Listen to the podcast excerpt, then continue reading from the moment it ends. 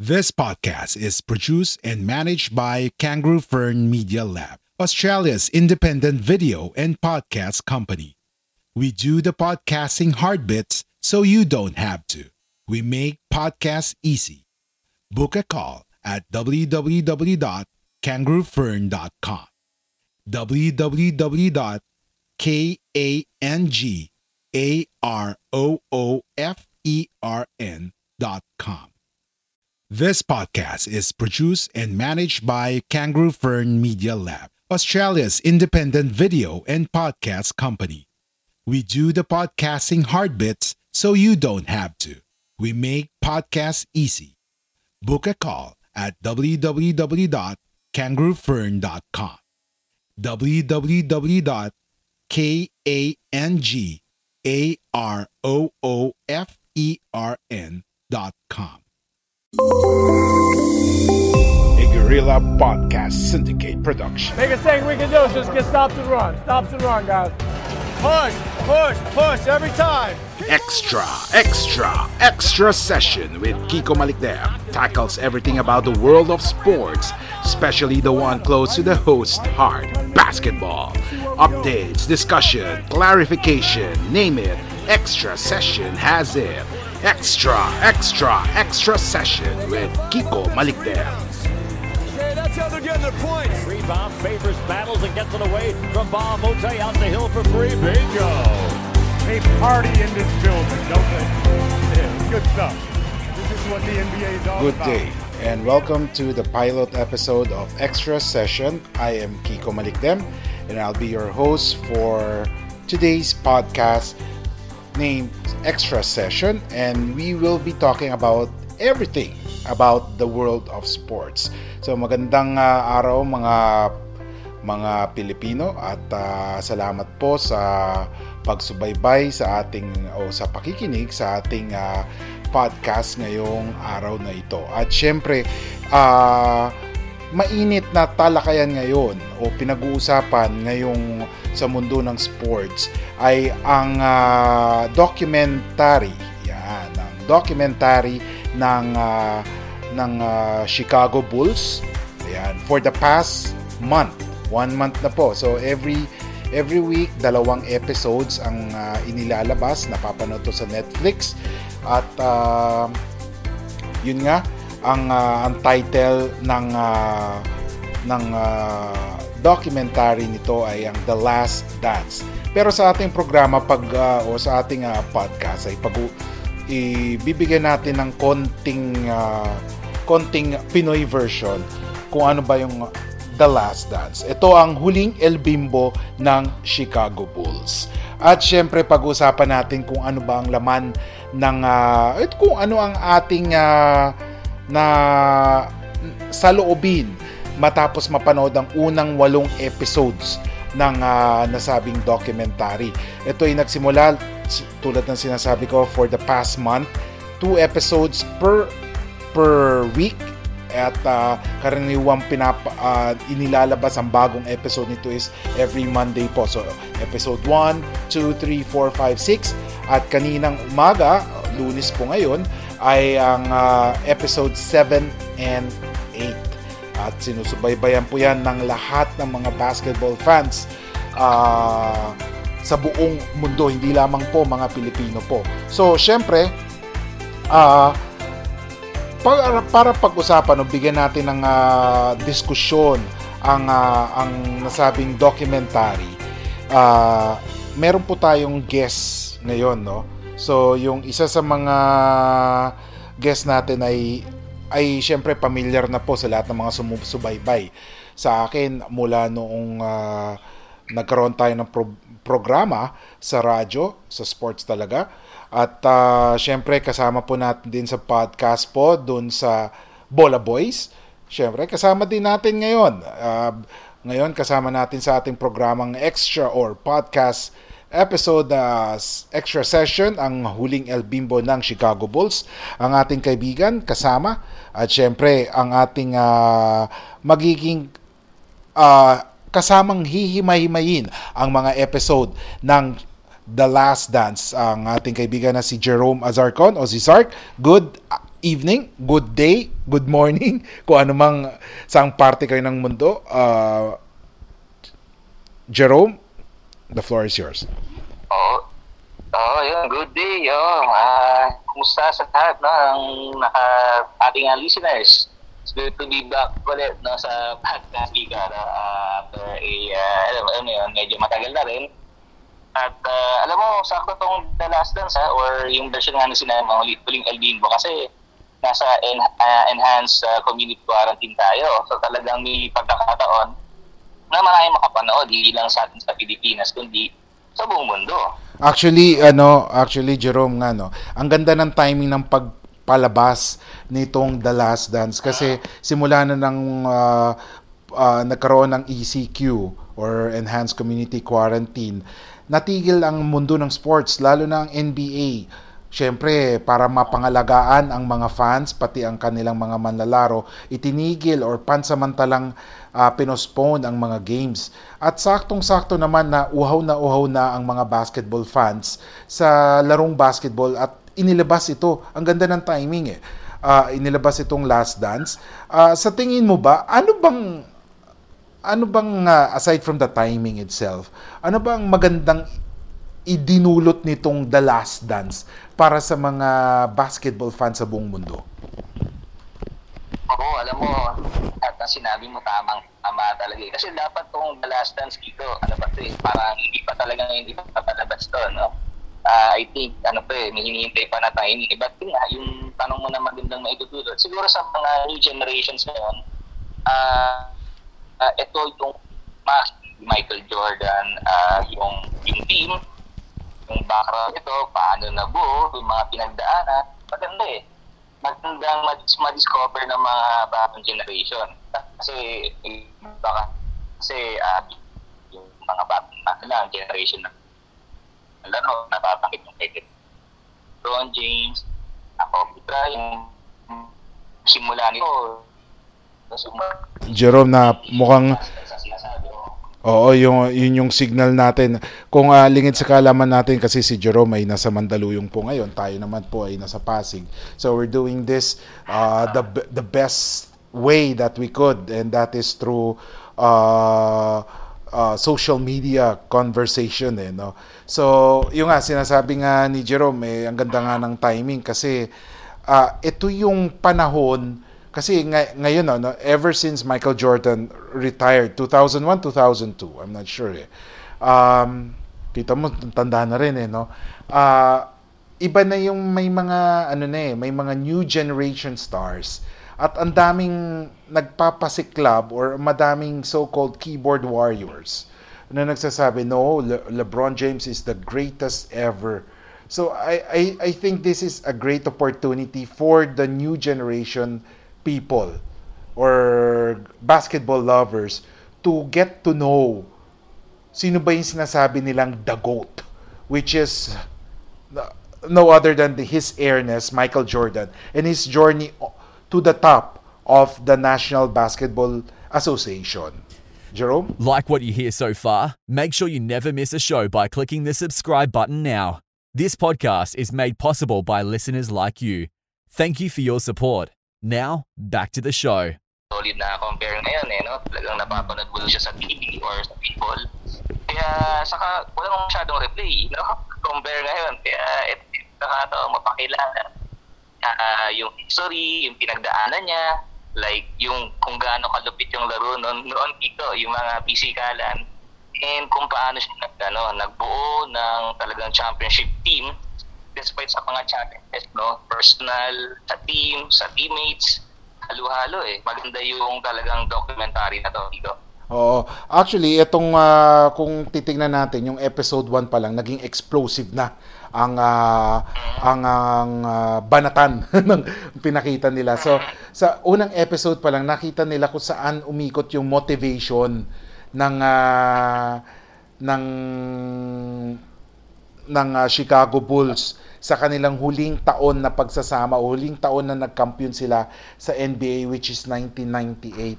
At uh, nakita nila na parang naging sabihin na natin unfair para dun sa general manager at that time ng Chicago Bulls na si Jerry Krause na siya ang naging nagsilbing motiv- motivator ng uh, ni Michael Jordan to win the final season uh, as a team.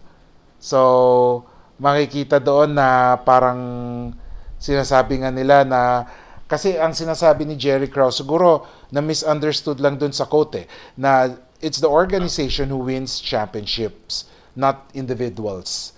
So, in a way, parang parang sumama yata ang loob ni na Michael Jordan doon. Uh, kaya yun yung sinasabi nila ni Michael Jordan. I don't see uh, organization playing with us with playing with a uh, uh, sprained ankle, etc. mga ganon. So naging uh, nagsilbing meet siya para pagbutihin ng Chicago ang kanilang last season. Ika nga. Jerome. Oo, tama yun, Kiko. Kasi, well, tama naman na sabihin na organization, but it goes uh, hand in hand, no? Sila ang organization kasi, syempre, yung pagbuo niyan, yung training niyan, yung coach niyan, yung players niyan. So, uh, ingredients yan, kumbaga eh. Uh, hindi lang isa-isa lang yung credit. Well, i-credit naman talaga si si Jerry Krause, no? Siyempre, binuo niya yung team na yan eh. At yung, alam mo yun, yung vision, dun na nga eh, no? Which is, um, na, to, na ano ako rito, na-amaze ako rito kasi instead na ma-down yung team, they take it as a motivation, no? Phil Jackson, uh, Michael Jordan, and yung teammates niya, alam mo yon yung paanong ipupush yung team, but may nakaset na talaga na last dance or huling El Bimbo, sabi nga. Yung, ang maganda din dito napansin natin no, yung sinabi ni Jerry Krause, kinausap niya si si Phil Jackson, kahit manalo pa kayo, mag 82-0 pa kayo hindi ka na magiging coach ng next season. So doon pa lang uh, you you will notice kung anong klaseng head coach si Phil Jackson and he actually used this kasi bago ang season nagbibigay siya ng parang theme ng kanyang koponan o paksa na pag-uusap, 'di ba? Ang kanilang uh, theme for the season and which is The Last Dance. So doon mismo sa na, naisip ni Phil Jackson, doon nagmula ang uh, titulo ng dokumentaryo na na pinapanood natin ngayon, no? So, doon pa lang eh makikita natin na na itong Chicago Bulls eh talagang uh, nais patunayan sa kanilang uh, hindi lamang siguro sa pagmamay pagmamay-ari na si Reinsdorf uh, ng Chicago kundi pati dun sa sa general manager nila. Tama yun. So yun yung uh, episode 1 na Icon, no? Mm-hmm. Uh, yung hala, no? Hala ko iba eh, no? Yung agad yung ano. Tapos, um, may konting kwento, no? Na kay uh, James Worthy rin, no? Yes. Na yung pinagmula ni, ni uh, Jordan na sa 84. Tapos, yung yun, yung yung tira niya, yung sa, sa may ano, sa may perimeter, no, yung nag, nagpa-champion. Tapos sa NCAA sa North Carolina. Uh, sabi ni James Hardy, I was better than he was for about two weeks. sabi ganun.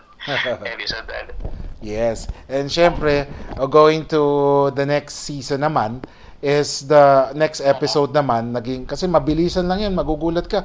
In 2 hours tapos agad yung dalawa. Parang nanood ka na ng pelikula. Yung next episode naman naging kung si Jerry Krause ang naging ang naging point of parang conversation sa first episode. Yung second episode naman si Scottie Pippen.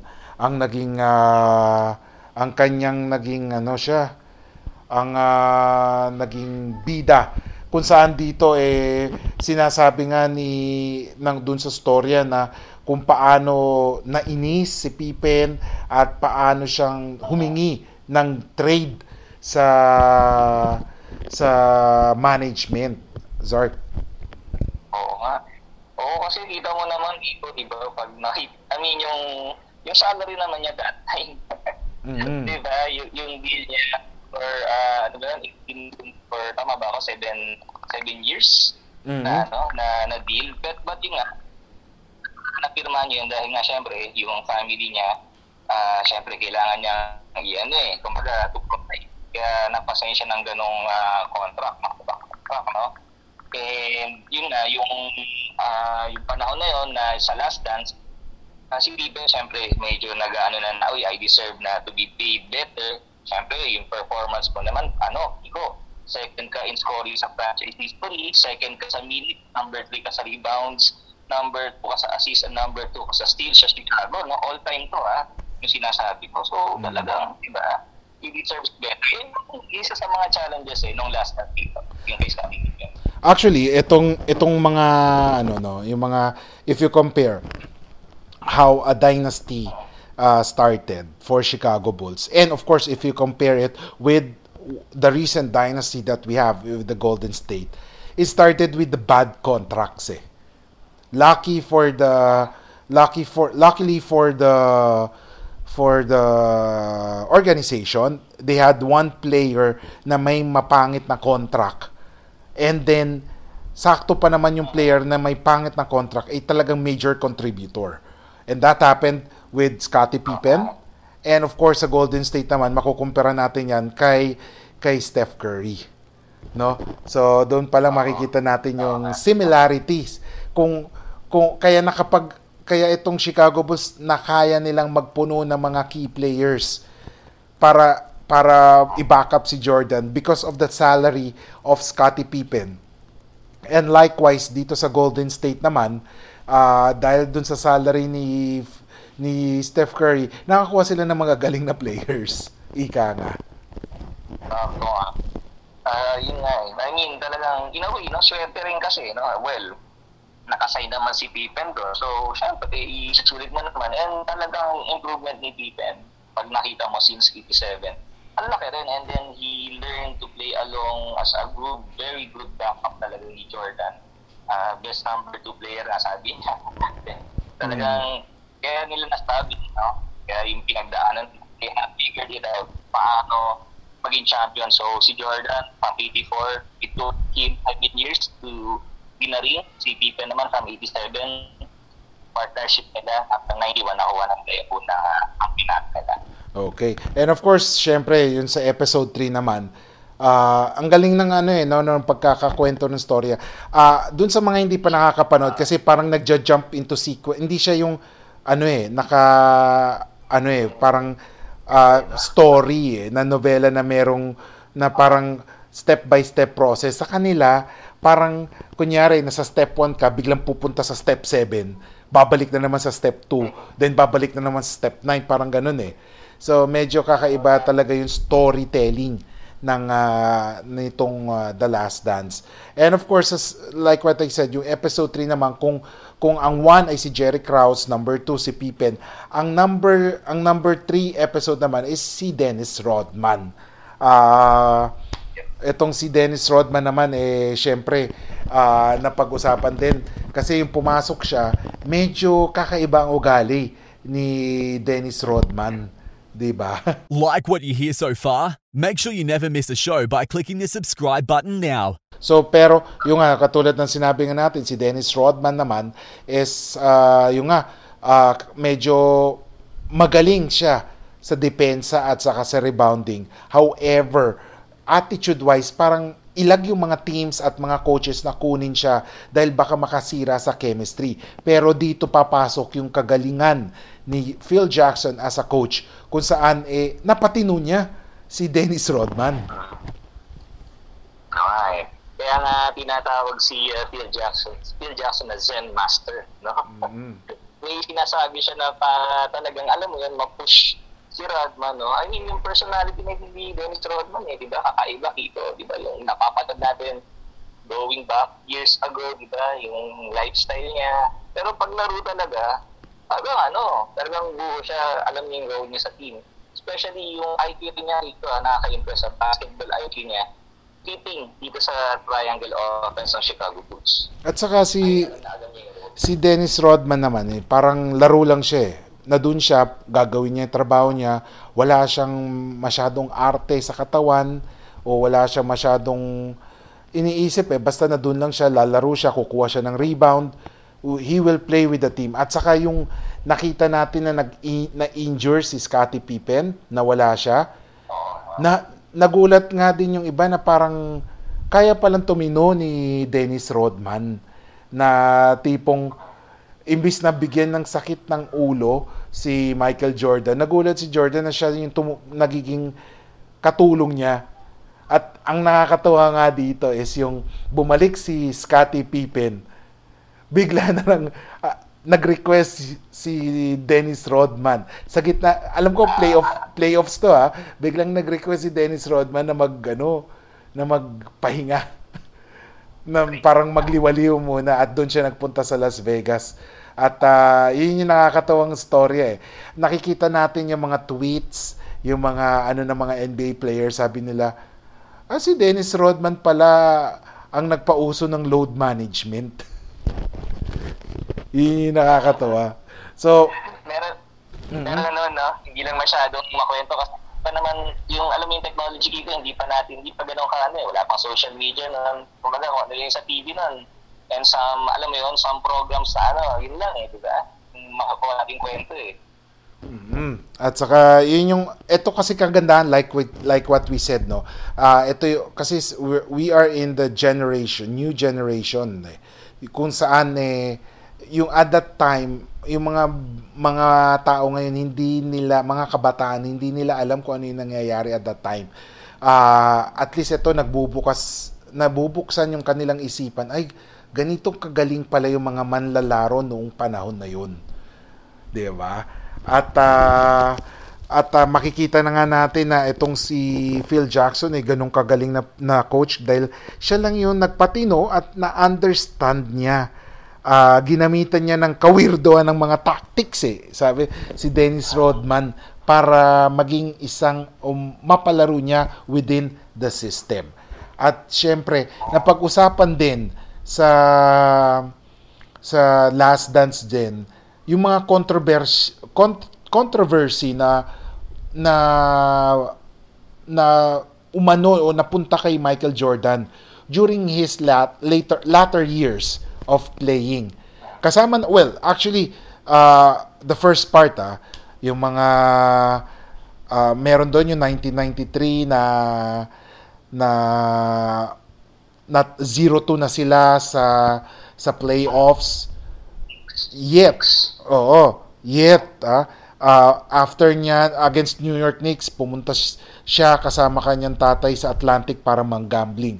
So doon pa lang medyo medyo 'di ba? Kung ikaw ay role model tapos magigi mahihiligan ka sa sugal, parang hindi magandang tignan 'yon eh. Kaya naging ah, naging ah, controversial si Michael Jordan at that time. At part nun is napagod na rin siya sa media attention. Kaya ito yung yung parang nagpapahiwatig na siya ah, during the 1993 season na parang gusto niya magpahinga or mamaalam sa mundo ng basketball. At nangyari nga yun. Especially, ang ganda nga ng, yung parang timing, at the time na na- namatay, un- unfortunately, namatay ang tatay ni Michael Jordan, napatay. 'di ba? Doon parang yun yung naging nagsilbing ano eh, nag, nagsilbing ah, signal kay Michael Jordan to retire. At ginulat ni Michael Jordan yung buong mundo sa kanyang ah, pag-retire noong 1993 Zark. ano eh ala- I think kani, yun yung kanina Kiko no na episode no ah, 7-8 no Ah, Mhm. yung ah, gambling na yan yung mi- mi- minsan nga masakit pa araw na ano eh yung papagbibintangan ka na gano'n Mm-mm. Ah, sa tatay mo yung in a way may lumalabas din na parang because of the gambling may mga rumors na in a way na suspend daw ni, David Stern Mhm. si Michael Jordan nun. yes. Jordan, kailangan lang niya ng syempre outlet, ah, baseball siya, and then yung yung scenario yun sa MLB, Major League Baseball, nagkaroon din ng problema, no? So in a way, naging, ah, ano rin, magkakaroon na rin siya na idea na balik ulit sa, ano, sa Chicago, yung 1995. Oo, at saka ma- makikita rin dito sa ano yung sa sa sa The Last Dance din is that yung ah, yung pagmamahal ni Jordan sa pagsusugal na kahit kahit yung mga barya-barya lang ay talagang pinapatulan niya wala, parang hindi niya pinapatawad is this something good for a person ba, Zark? Well, uh, mahirap dito eh. It's really hard to tell kasi nga, ano wala namang perfecto, no, so to speak. You know, Mm. the, uh, sinasabi nga ni Jordan, syempre, kailangan talaga pag ganyan, pag superstar ka, you want to be perceived as a role model. But syempre, may mga outlets din, yung tao lang din yan. Siguro yun yung ano niya, way na yung pinagdadaanan niya malibang, which is yan, kasama yan, gambling. And di ba, mahilig din niya sa figure. And sabi rin niya, passion, passion din niya yung pag-inom, no? Which is ngayon lang, ngayon ko lang na nakita talaga. Dati may naririnig, narinig na ako. Pero coming from him, ngayon ko lang talaga na-confirm na ginagawa niya talaga yun. Yes. At ah, ma- makikita nga natin dito na like what you said, ah, tao din naman. Walang perpektong tao. 'Di ba? Kaya nga we're humans eh, sabi nga nila. Only God is perfect. So doon makikita nga natin na itong si Jordan, meron din kahinaan which is gambling eh. So kahit anong klaseng gambling talagang yung nga may kwentuhan na talagang hindi titigil to si Jordan until na matalo niya itong tao na to, etc. So in a way there's an some something negative about it pero may positive din na nakita dahil makikita mo yung pagporsigido yung tao na talagang i-overcome ang obstacle. However, syempre yung it, di, depende kasi sa pagkakaiba ng ng ah, obstacle ika nga, 'di ba? So, nasa, nasa pag-handle. Which is, ako the way I see it, Tigo, it's more on an outlet eh. Kasi nga, Mm. pa may pinagdadaanan ka ng ganyan, uh, could be, uh, could be a help. As long as sa akin, you manage it or you get something, someone to help you pag na, huwag lang talagang sa sobra na na tipo, kung alam mo yun, masisira na yung buhay mo. Sa kanya, parang paano-ano lang naman eh. Di ba? And Mm. still, may focus naman siya sa, like, nakabawi naman siya. Nakabawi Yes. naman din siya. And may fitness naman din siya. Talagang, ano eh, it shows the other side lang talaga of Michael Jordan dito sa sa The Last. And of course, uh, and of course naman, uh, nakasama din dyan, uh, may mga konting trivia dyan eh, di ba? Na parang tipong, alam nyo ba si Michael Jordan gusto talaga is Adidas, hindi Nike. Oo. Pero maganda kasi yung maganda kasi yung yung offer ng maganda kasi yung offer ng ah, Adidas sa kanya at nakumbinsi nakumbinsi na si Michael Jordan nga na to get Nike instead of Adidas. And it's a big loss for for uh, for Adidas. Kasi uh, meron doon information na gusto lang sana ng uh, ng uh, uh, ng Nike na makapagbenta siya ng kunyari certain amount for 3 years. Pero yung yung ganung amount na yun eh nakapagbenta siya ng sapatos 3 times in of that amount in just one season. Oo naman, syempre. Ganun. Oo. Ganun kabigat ang ah, ang dala ni Michael Jordan as a player, a newbie, a rookie in the National Basketball Association. At syempre, napag-usapan din ah, dyan sa Last Dance, yung Dream Team.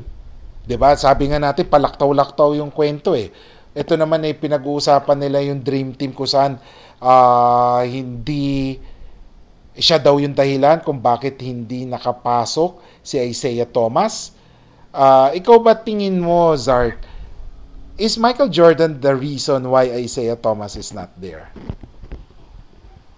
Um, sa tingin ko, Iko, kasi ano yan eh, sa, sa national team or Team USA, meron kang ano eh, sele- selection committee eh. 'Di ba So, syempre ikaw, ah, GM ka, so, ayaw mong, alam mo yun, ayaw ko pumili ng dalawang players na alam mong, mag, ano, alam mo yun, mag, baka magkakaroon ng conflict sa team. You, alam mo yun, bubuo ka ng team na tipong may harmony, may magandang, ano mo yun, ma- maganda yung feel eh. Kasi, syempre, bago ng 1992 Dream 1991 eh. Medyo may issue na yan na hindi nag-shaken si yung Detroit Pistons Chicago Bulls. Uh, medyo hindi maganda yung ending ng Eastern Conference Finals na yon, no? So, pag-shift nung ano na yun, nung, uh, nung part na yun, talagang nakatanim pa rin kay Jordan. So, might as well, yung, yung dinecide ng selection committee, si ano, it's either, ano ba, kasama ko kasi Isaiah Thomas o si Jordan. Dito na kay Jordan, uh, di ba? Yes. Na- Pero, uh, ito. I, I think it's chemistry thing. Uh, uh, big, nothing against Isaiah Thomas. He's a great basketball player. However, tingin ko maraming naging parang kaaway si Isaiah Thomas na nasa Dream Team which forced the hand of the organizers or kung sino yung gumago, nagbuo ng Dream Team to actually drop Isaiah Thomas kasi pwede naman talaga siya ipasok eh. Kasi yung nga, si Christian Leitner na nag-iisang amateur, oo, ah pwedeng i-drop si si Christian Leitner in favor of Isaiah Thomas. However, hindi ginawa yon. Ah, simply because yung nga the dream team alam ko naglab- lumabas din ng ng pahayag sina yung mga players ibang players sina David Robinson etc that uh, they want nothing else but the chemistry for that team. And of course yan medyo nahirapan ng signal si Zark no? Uh, naging emotional din naman lalo na kaninang episode si Michael Jordan. Ah ito nga ang dami na nga niyang naging problema. Yung tatay niya namatay nag-retire. Tapos hinahanap niya sarili niya sa baseball. Tapos bumalik siya. Bumalik sa larangan ng basketball after one and a half years na nagpahinga at ah, ina-explain niya parang medyo naging emotional si Michael Jordan yun sa tanong na kung nagiging hard ba siya sa kanyang mga kakampi. What do you think of this, uh, Jerome? Oh, ikaw, syempre, um, mantakin mo ah, superstar ka na. Um, by the time na natalo sila, ano yun eh, nag-fuel to Kiko nung natalo sila sa Orlando. Mm-hmm. Ah, di ba? So,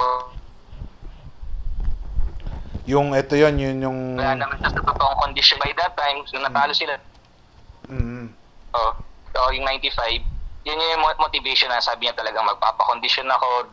Um, maganda yung scheduling niya kahit may movie siya nun ng Space Jam. Talagang sabi ni Reggie Miller, nagla ah, nawa nawawala si, lalaro pag gabi, 6 to 6 or 7 a.m. Talagang pinaganda ni Jordan. So, yung sa kanya, nag-start eh. mm And then, yung mga player, uy, ito ako, nagpa-condition ako ngayon, ano kayo ngayon? So, dapat same level tayo. Ganun siya mag-push. Ito yung target natin. Ito, may naku. parang ito si Michael Jordan so mga kasama habang napuputol yung signal ni Jerome I think he is trying to say na etong si si ano to si Michael Jordan he is setting a good example to his teammates. Yun yung tipong ah, tipong dapat kung ano man yung pinapa kung ano man yung kanyang ah, niri, gustong ipagawa sa kanyang mga kampi ay Ah, yeah. makikita rin ng mga kakampi sa kanya no Zark Yun. Oh, ah, yun. Ah, to continue. to lead by example. Talagang matindi si Jordan mag-demand. Ah, sabihin mo ng ano siya, tyrant siya sa laro. Iba yung demand niya eh. Kasi may napatunayan na siya. So, iba yung kwentuhan nasa practice, yung mga tiki-tack fouls, yung na na-force tuloy si Coach Jack- Jackson na ilabas siya dahil na kay Steve Kerr, no? Mabot na, ah, foul ba yan? Ito yung foul, no? Nama, inano niya sa dibdib, tapos tatamaan mo niya sa mata Kerr, no? Ganun, ganun katindi sa practicean. Pero ita mo, ikaw, kung ano yung ginagawa mo sa practice, talagang it will carry over yan sa mga games. Kaya talagang, ita mo naman yung output, 72-10 sila, no? Yung, ah, yung ah, 95-96 season na yun, talagang napakaganda talaga ng preparation nila. And to think dito, ah, ah, to think na halos bago yung mga players na yun. And then, yung, yung mga players yan will familiarize sa system ng triangle offense. Talagang Yes. challenging. Ito nga yun, yung sinasabi nga nila na na nag kasi ito ito eh parang based from experience na rin ni Michael Jordan eh no. Uh, jury, bago siya makarating sa kampyonato is dumaan siya sa butas ng karayom which is dun sa Detroit Pistons. Laging naging malaking balakid sa kanilang Detroit Pistons kung saan eh lagi silang pinipisikal. Kaya after that, nag, naging physical na or nagpalaki ng muscle, nag pinagandaan nila ng gusto. Kaya siguro from that time on, naging uh, yung tenacity, yung pagiging seryoso sa practice, dinadala ni ma- ng, ng Chicago Bulls papunta sa playing court. Hindi ko mantakin mo, ah. ito, ito rin ah, yung sabi sa mga ano. Kasi after, after ito, Kiko, after ng The Last Dance, meron pa mga ibang kwento, Kiko eh. May naglalabasan yung mga kwento how Jordan is preparing for that. So, uh, routine daw ni Jordan noon is morning, mag-reach siya and then mag-golf, no, pahinga ng konti. And then after nun, mag-reach na uli siya.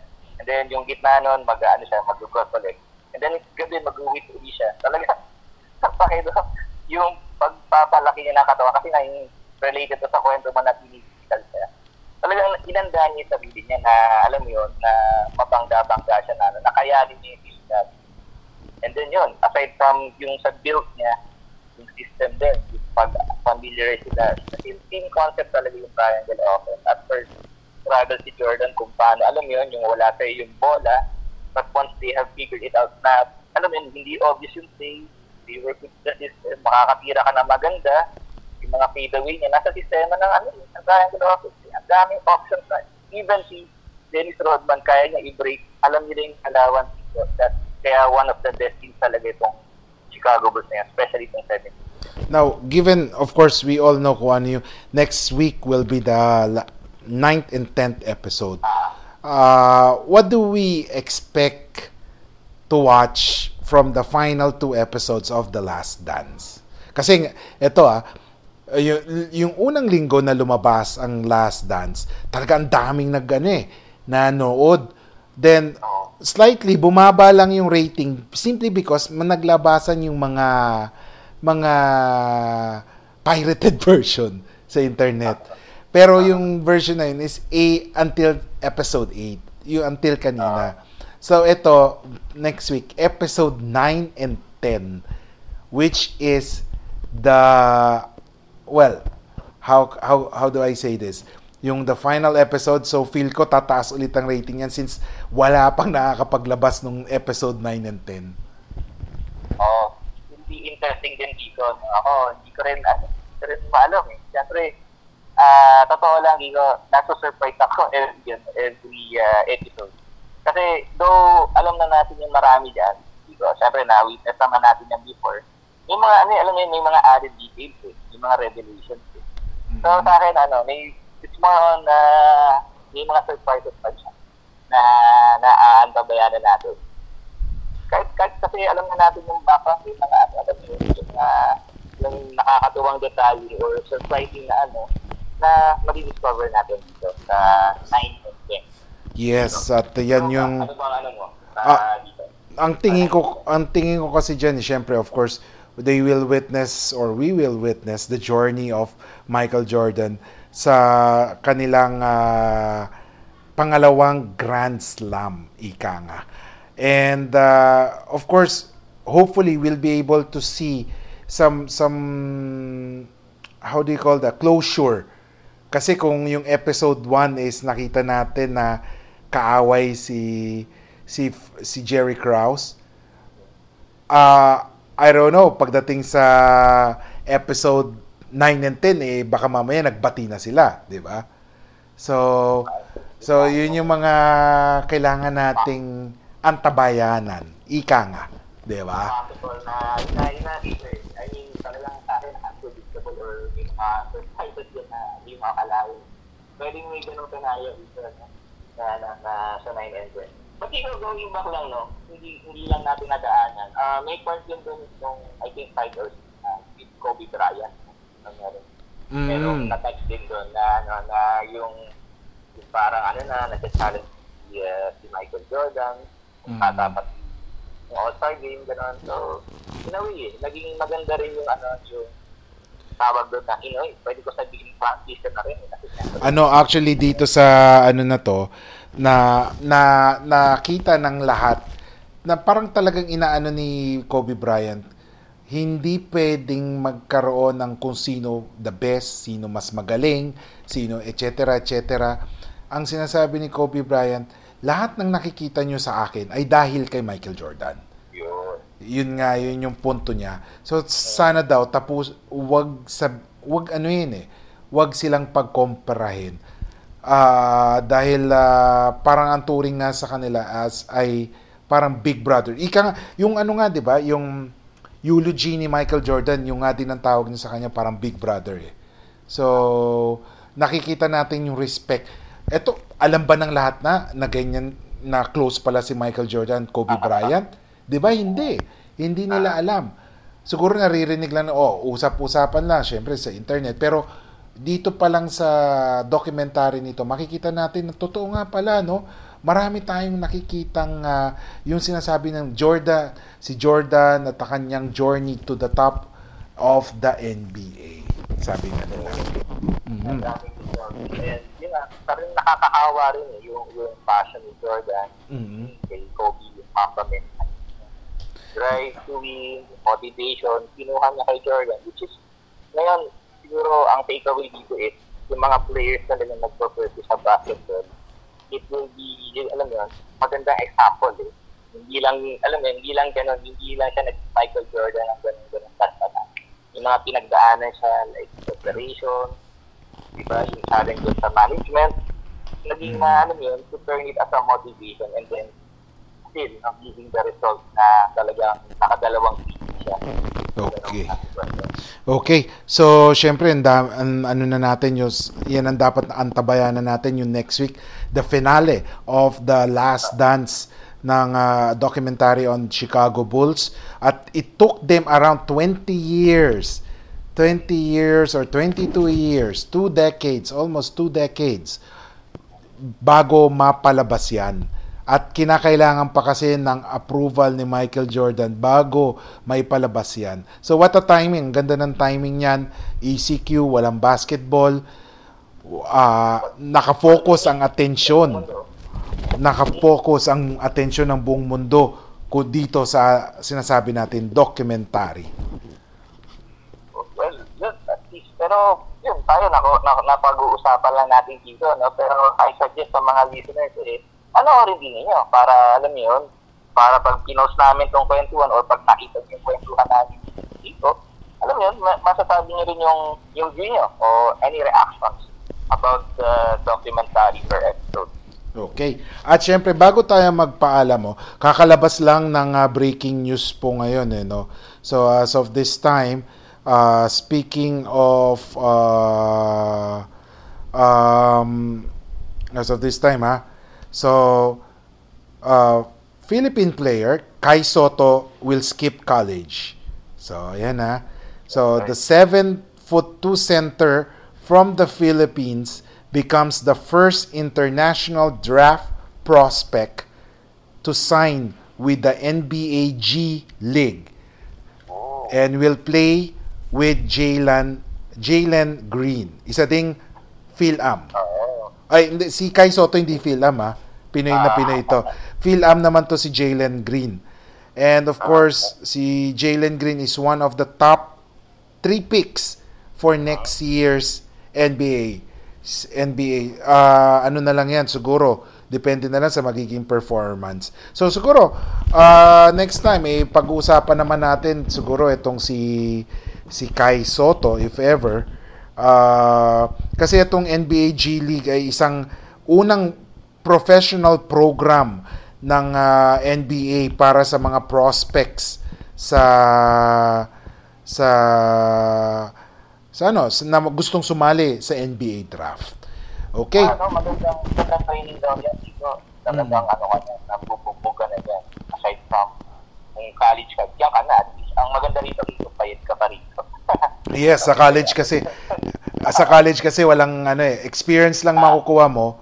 Ah, dito pero kasi ang ang ang ano ang advantage ng college is the experience of playing of playing. Pero kasi syempre ikaw basketball player ka like si, si Kai Soto, paano ka kikita sa States, di ba? Kasi sa, sa ano, hindi ka makita eh. Except dito lang. Di ba? Sa G League. So, Patutuin pa rin naman siya, di ba? Mm-mm. Yan, sa ano, sa G Oo. Napapal napapalaro tuloy ako ng NBA 20K ah 2K20. eh. Kikita ko sa draft si Kai Soto doon. eh. So, let's see. Let's hope for the best for Kai Soto. So, syempre, nako matagal-tagal na tayo. Abot tayo ng 45 minutes uh, sa ating ano, napagdiskusyonan natin. Napakahaba nitong diskusyon natin tungkol sa Last Dance documentary. So, next next episode, eh, we'll have another topic to discuss. So, uh, Jerome, may mga gusto ko bang batiin or ano? Oh, syempre, uh, Kiko, thank you for having me dito sa podcast mo and also sa sa parents ko, na, na, daddy, mommy, sa mga kapatid ko, and sa mga office mates and friends ko na nakikinig sa podcast. Uh, magandang umaga, tanghali, or gabi sa inyo. O, sa lahat na nakikinig, thank you. Yes, maraming salamat din sa Guerrilla Podcast Syndicate Philippines. Ah sa dito sa ano sa pagsuporta sa programa or sa podcast show natin na extra session. So extra session will talk about the world of sports. We'll have discussion discussions sa mga news na nangyayari sa mundo ng palakasan. So till next time, this is Kiko Malikdem and in behalf of Jerome Mazarcon, I'm Kiko Malikdem and this is Extra Session. If you enjoy this episode, be sure to subscribe so you're notified when a new episode is posted in Apple Podcast, Google Podcast, Spotify, Stitcher, or via RSS. While you're at it, if you found value in this show, rate and review this podcast and share it with your friends. If you have any questions, feel free to reach out to us. And if you want to know more, check out gorillapodcast.com.ph. a Guerrilla Podcast Syndicate production. We are Independent Podcast Network. We are Guerrilla Podcast Syndicate. Would you like to hear your brand while supporting quality podcasts? Contact us now at advertise at guerrillapodcastsyndicate.com. Are you ready to finally start your own podcast? Maybe you already have one, but need a podcast manager to help you level up. We're here for either. Book a call at www.kangaroofern.com.